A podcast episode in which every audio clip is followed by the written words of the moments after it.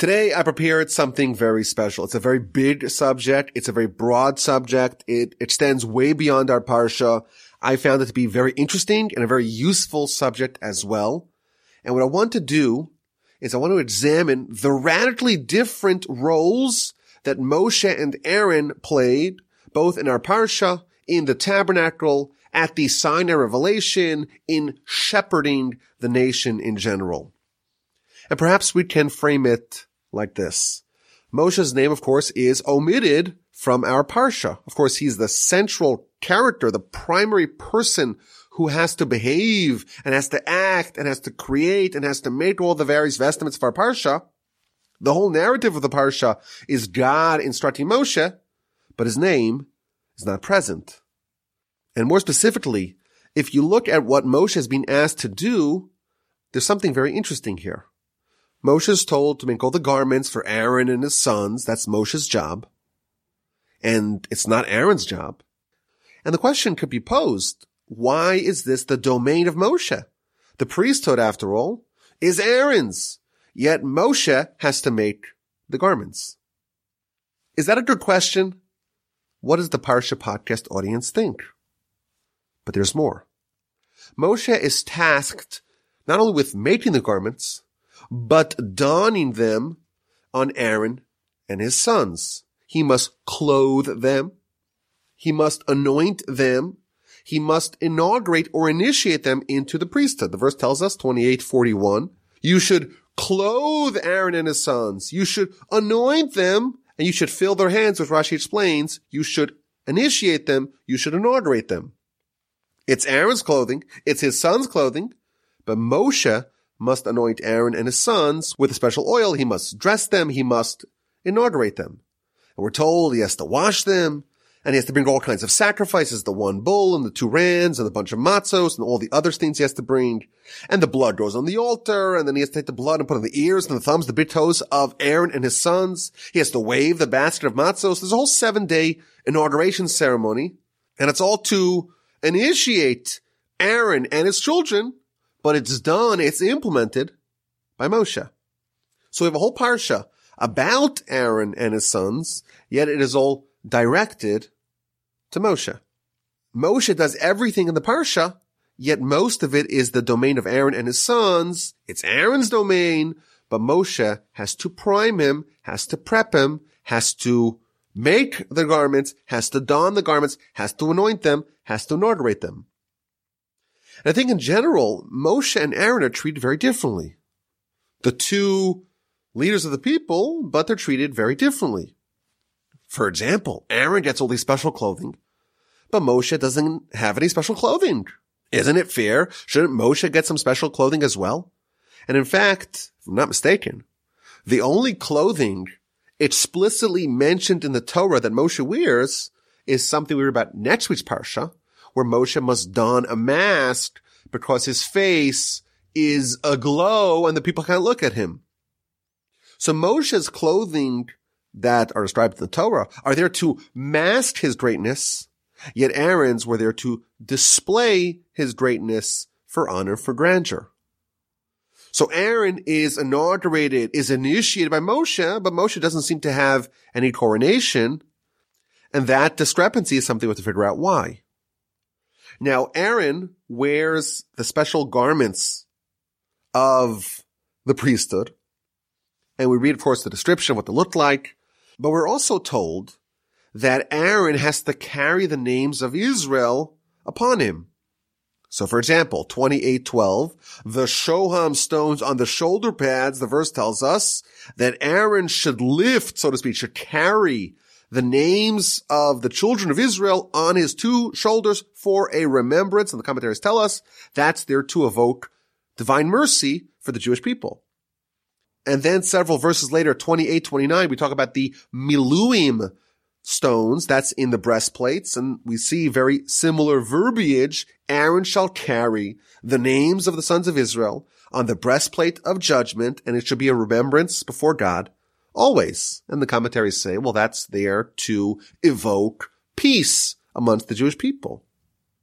It's a prayer almost where Aaron, the high priest, is petitioning God, be good to the Jewish people. 2830, we read about the Urim and the Tumim. And again, we read the same thing. Aaron shall carry the judgment of the Jewish people upon his heart.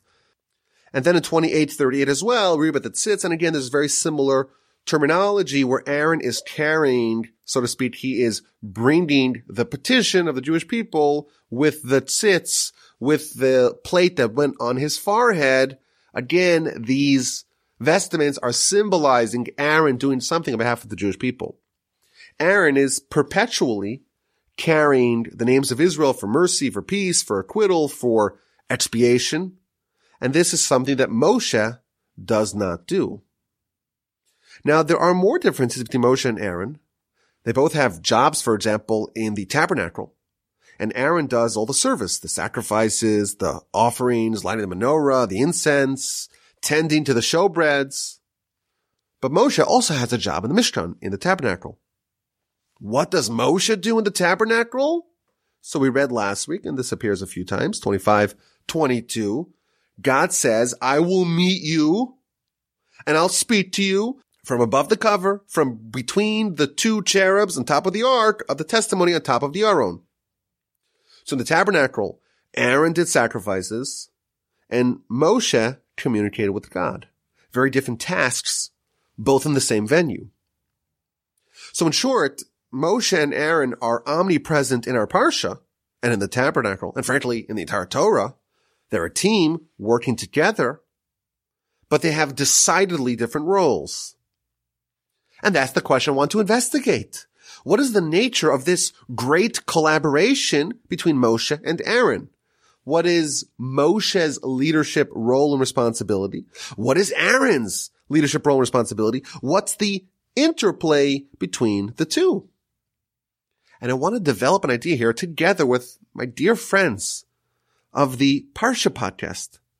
I think it's a big idea that's relevant to the whole Torah, to the stories of the Torah, and to the lessons of the Torah, and really to our whole lives.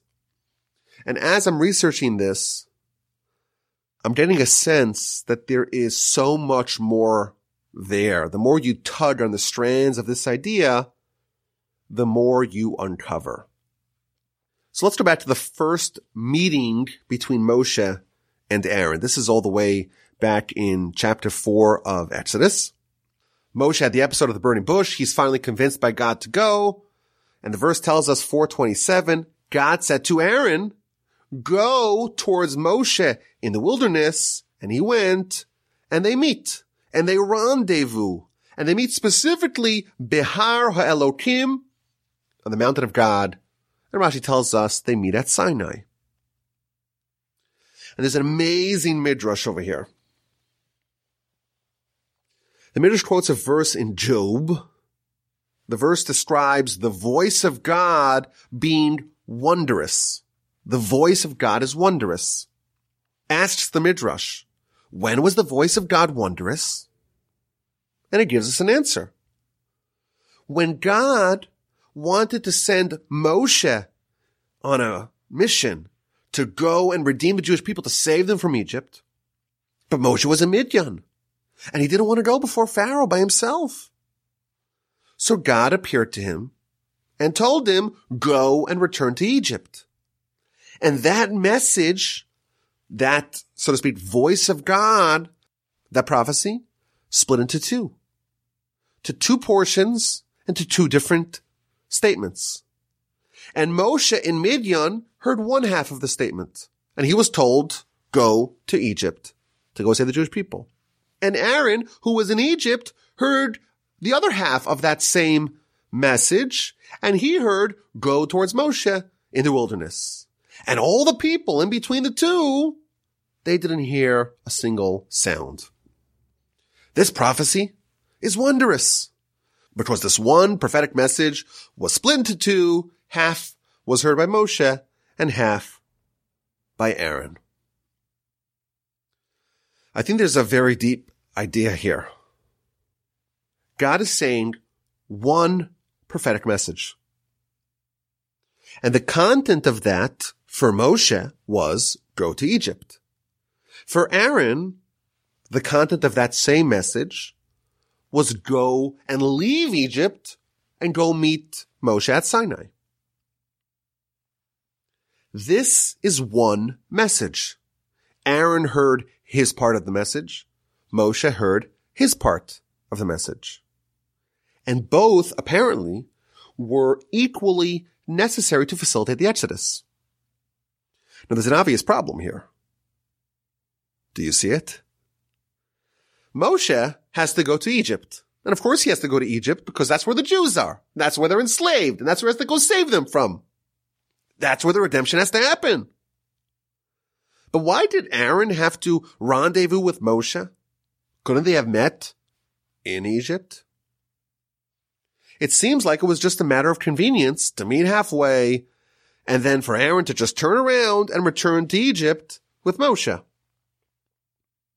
Yet this, we're told in the Midrash, is one prophecy and it's split in half. Evidently, Aaron joining Moshe was as critical to the Exodus as Moshe heading to Egypt. Who led the Jews out of Egypt? Of course it was God, but who was his emissary? So we would say it was Moshe. In this Midrash we find that no, it wasn't Moshe. It was the tag team of Moshe plus Aaron. Moshe alone could not have done it. The message of Moshe, go to Egypt and go save the Jewish people, half of that same message was Aaron, go join Moshe. He needs you, you two together to get this job done. It's a very big insight here. And let's go a step further. What exactly does it mean that Moshe and Aaron are a tag team? They have to be together. So the Midrash reveals an insight. This is a different Midrash, but it's on the same verse. Aaron is told, go towards Moshe in the wilderness, and they go and they rendezvous at Sinai. Again, this is chapter four of Exodus. Says the Midrash, this meeting of Moshe and Aaron at Sinai before they go together down to Egypt to go save the Jewish people, this meeting is a fulfillment of the verse in Psalms, chesed, kindness, ve'emes, and truth met. There is a meeting between truth and kindness. Explains the Midrash. Kindness, that's a reference to Aaron. And he quotes a verse. The verse in, in Deuteronomy says that Aaron is a man of kindness. And emes and truth, that is Moshe, and it quotes a verse that effect as well. And therefore, when the verse says that kindness and truth meet, that is fulfilled when Moshe and Aaron met at Sinai. Moshe is truth. Aaron is kindness. And they're a team and truth and kindness must be bound together to accomplish the Exodus. So we took it one step deeper.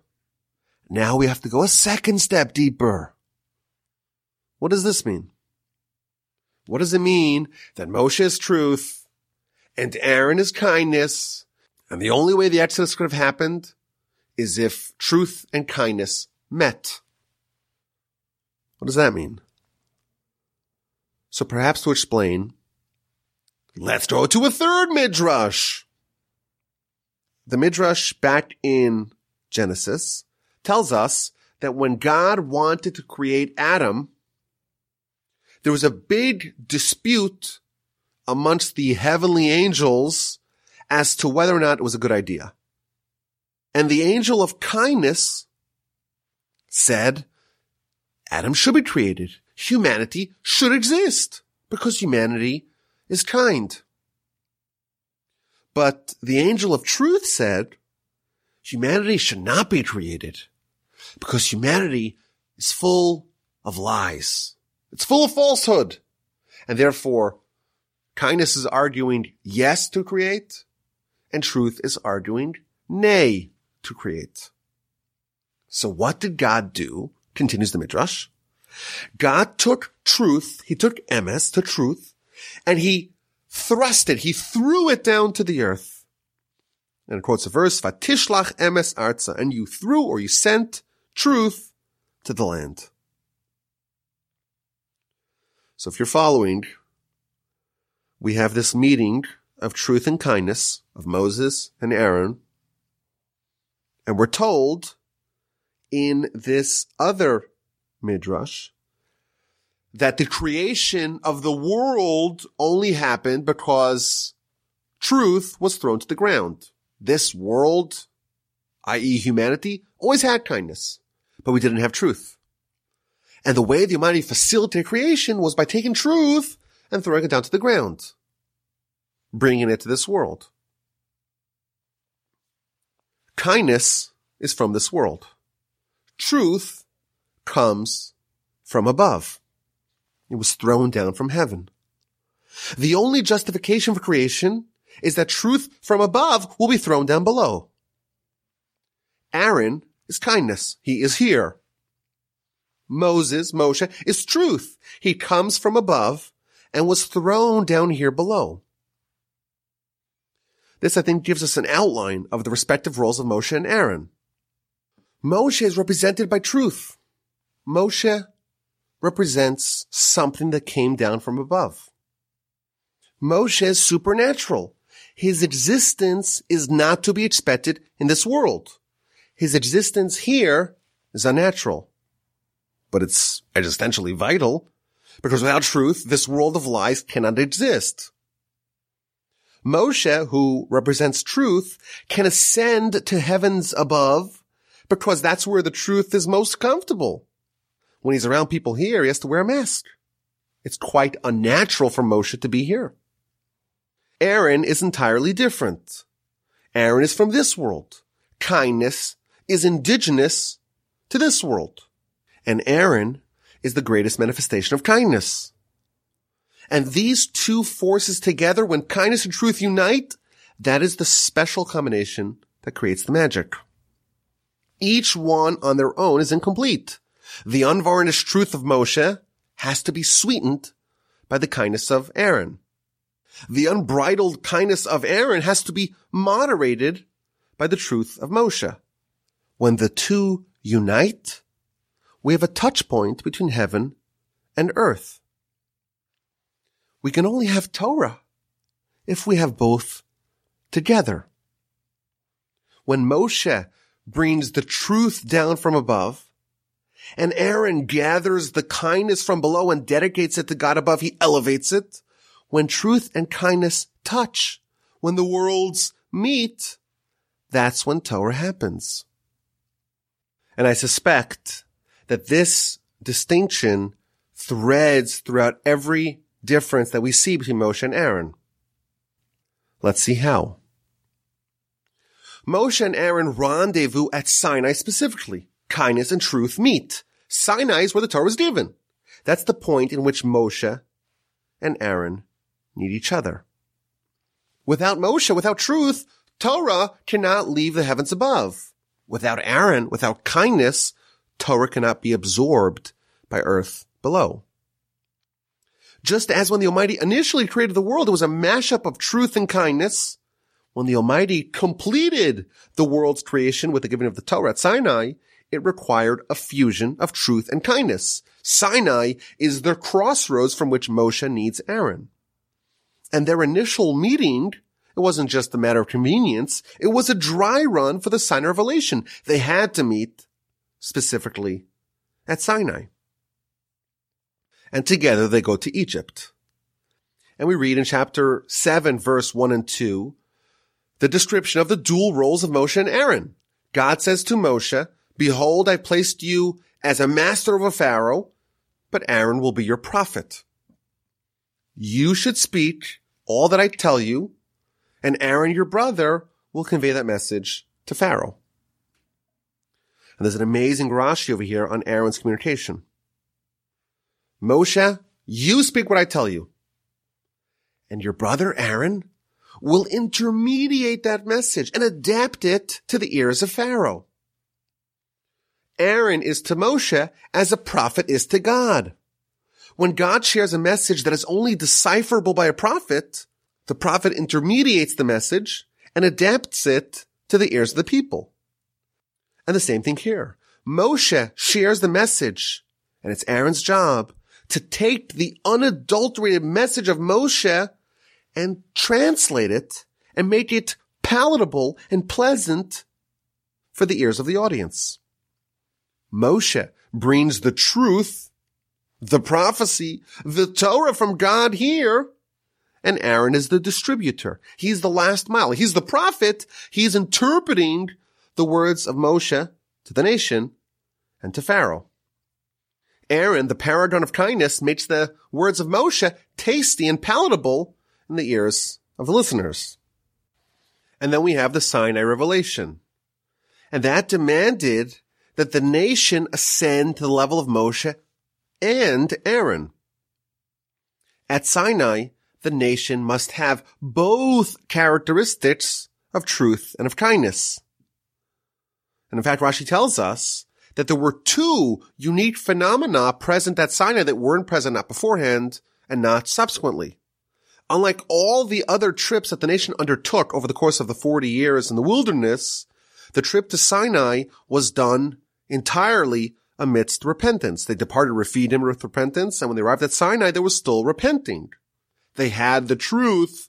They had that relationship with God that was on the level of Moshe and their commitment to each other, their kindness was also at an unprecedented level. They were like one man with one purpose. At Sinai, the nation channeled Moshe and truth with repentance, and they channeled Aaron, the paragon of kindness, with their interpersonal bond to one another. At Sinai, the nation achieved one Mosaic stature and one Aaronitic stature, and with their Moshe and Aaron secured, with their truth and kindness secured, they were able to get the Torah. Let's look at the tabernacle. Moshe and Aaron both have roles to play in the tabernacle. But their respective roles are going to reflect their broader leadership roles amongst the people. Aaron's there to take the prayers and the sacrifice and the names of the Jewish people up. He takes the things that are here that are in this world, the world of kindness, if you will, and he elevates them to the Almighty. And Moshe has the opposite role. He is there to draw the prophecy from above, to draw the truth from above, and to bring it down here. Moshe is symbolic of the truth that was thrown down to the earth, and therefore he has this direct line to heaven, and he to bring what is present over there down below. So the tabernacle, like Sinai, is this crossroads between these two worlds, and Moshe and Aaron are both there at the crossroads, Moshe bringing what is above down below, and Aaron taking the things that are here and elevating them above. And this appears everywhere that I look. So for example, the miracles of Moshe and Aaron. The Talmud tells us there were three miracles that were ever present in the wilderness. One in the merit of Moses, that's the manna. One in the merit of Aaron, that's the clouds of glory. And one in the merit of Miriam, the well of Miriam. And if you compare the miracle of Moshe to the miracle of Aaron, we see the same pattern. One is a heavenly miracle, and one is a miracle that's around us. Moshe his miracle is the manna that comes from heaven, that comes from the world of truth and rains down below, similar to the way the Almighty took truth and threw it down. And Aaron, his miracle is those clouds of glory that are here, that are encircling this world, the world where kindness exists. Moshe would not be able to operate alone. He needed Aaron to be his quote unquote prophet. The Exodus led by Moshe could only happen with Aaron, who joined him at Sinai. And our Parsha shows that Aaron's greatness too needed Moshe. Just as Moshe's truth needed Aaron's kindness, Aaron's role must be overseen and moderated by Moshe. Moshe dressed him, Moshe prepped him, Moshe inaugurated him, Moshe anointed him. Of course, Moshe's off to the side. His name is omitted, but he has to be guiding the kindness of Aaron. It had to be like that. And in fact, in next week's parsha, we're going to read about what happened with Aaron when Moshe wasn't there. What happens when kindness is operating alone without truth to moderate it? That's when the golden calf happened. And of course, we're not putting any blame on Aaron, but it is noteworthy that under his stewardship, when Moshe was gone, the golden calf happened. Kindness alone, unmoored by the unshakable truth of Moshe, can be quite devastating. And I suspect that this explains all the differences that we see between the two. I think the garments are a function of this world. It's for Aaron. It's not for Moshe. The inauguration, well, that's done for Moshe in heaven. It's not done for him over here. The Maharal, in fact, even says that Messiah is also going to be comprised of this duality. There's going to be Elijah the prophet, and there's going to be the King Messiah. Messiah will fulfill the role of Moshe, and Elijah will fulfill the role of making it palatable, the role of Aaron the role to make sure that there's not going to be any disputes, to bring those that are distant close, like Aaron was wont to do, to restore the hearts of fathers on their sons and the hearts of sons on their fathers. And if you look, in fact, in next week's parsha at how Moshe and Aaron respectively are going to be dealing with the crisis of the golden calf, you see that Moshe is operating with the level of truth and Aaron with a level of kindness. Now there is a bonus that I want to share with y'all, and that's the following question. Is there anyone who was able to flourish alone? Moshe needed Aaron. Aaron needed Moshe. Either one on their own will be insufficient. I feel like there is at least one person in the Torah that was able to operate, not only operate, but flourish alone. That's Joseph. And check this out. In the second verse of Parshas Vayechi, when Israel, when Jacob is about to die, and he calls over his son Joseph and he begs him to make sure that Jacob is going to be interred in the land of Israel, not in the land of Egypt, he tells him as follows, place your hand under my thigh and do with me kindness and truth. The two characteristics of Moshe and of Aaron, the kindness of Aaron, the truth of Moshe are both embodied by one man, Joseph. How did Joseph operate so successfully as a one-man show? The answer is that he had both the kindness of Aaron and the truth of Moshe. And I think this framework has a lot of lessons for us. We need help in accomplishing great things. Often, accomplishing great things is a two-man or a two-woman job. Great things happen when diverse skills and diverse skill sets unite to create beautiful, enduring things. And like many Torah principles, this is true even in mundane settings for example, you have the concept of the user experience versus the backend. Getting them both is critical. Great products don't sell. If you build it, they won't come. The packaging, the interpreting, the communication, the messaging, the branding, those things matter immensely. There's other ways to phrase this.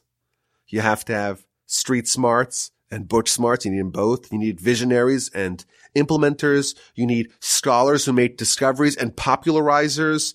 It's healthy for children to have a father and a mother. The classic yeshiva is led by the Rosh Yeshiva and the Mashgiach. When introverts and extroverts work together, they can create beautiful things. Our spiritual agenda is love of God and fear of God. It's truth and kindness, and we need them both. And not just that, our truth needs some kindness and our kindness needs some truth. In fact, the Talmud tells us that if you have Torah, if you have just truth, but no kindness, it's as if you don't believe in God. What is expected of us is indeed immense. To perfect ourselves, to incorporate truth and kindness into our lives. But as we always say here in the Parsha podcast, we don't need to fret about it. One step at a time, make sure our trajectory is heading in the right direction and we have a great time along the way. And I thank you for listening. This is the Parsha podcast. This is Rabbi Yaakov coming to you from the Torch Center in Houston, Texas. And let's get to this week's A and Q. So Moshe is told in our Parsha that he must make all the garments, all the vestments of the high priest. But he doesn't do it alone, of course. He has to speak to all the people who are filled with wisdom and they shall make the garments of Aaron for sanctity. This is the third verse of our Parsha. Moshe is told, speak to all the people who are filled with wisdom in their heart, and they should make the garments for Aaron. So who is conscripted to do this? Read the verse. It says every single person who had the ability to do it, who was endowed with the wisdom to do this, was enlisted for this effort. How exactly did Moshe know who had the talent, who had the wisdom, who had the skills to craft the garments of Aaron? How did he suss out competence? And again, you can't say, oh, find enough people for the job. The verse is clear. Speak to all the people who have the ability to do it.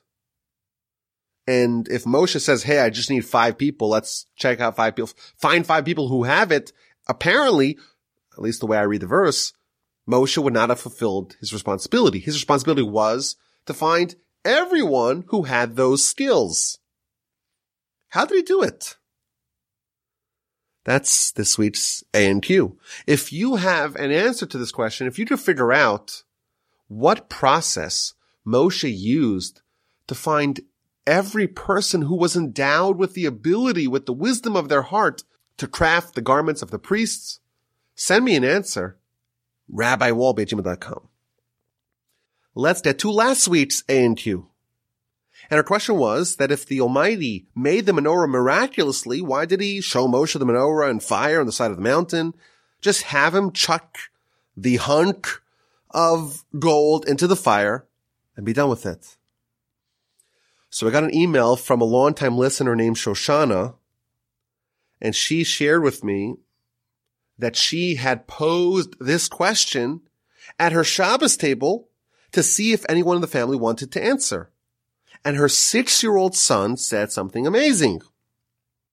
Her son said that the Almighty showed Moshe the menorah image so that when it was done, Moshe could see that it was done right. The listeners of the Parsha podcast have very brilliant six-year-old sons. And then Shoshana added her own answer, which I found to be totally brilliant. And that is that I'm going to read a quote here. I think that the Almighty initially showed Moshe the image of the menorah so that Moshe could pray more specifically for the menorah to come out the correct way. I believe our prayers are more powerful when we can imagine, when we can envision the outcome we are desiring. I found this very fascinating because first of all, it tells us that the miracle didn't happen on its own. Moshe didn't just throw it into the fire and you know, whatever comes out that is what will emerge. Moshe had to pray to evoke that miracle. But moreover, you have to know exactly what you're asking for. When we pray, we shouldn't just pray, oh, let, let, let good things happen.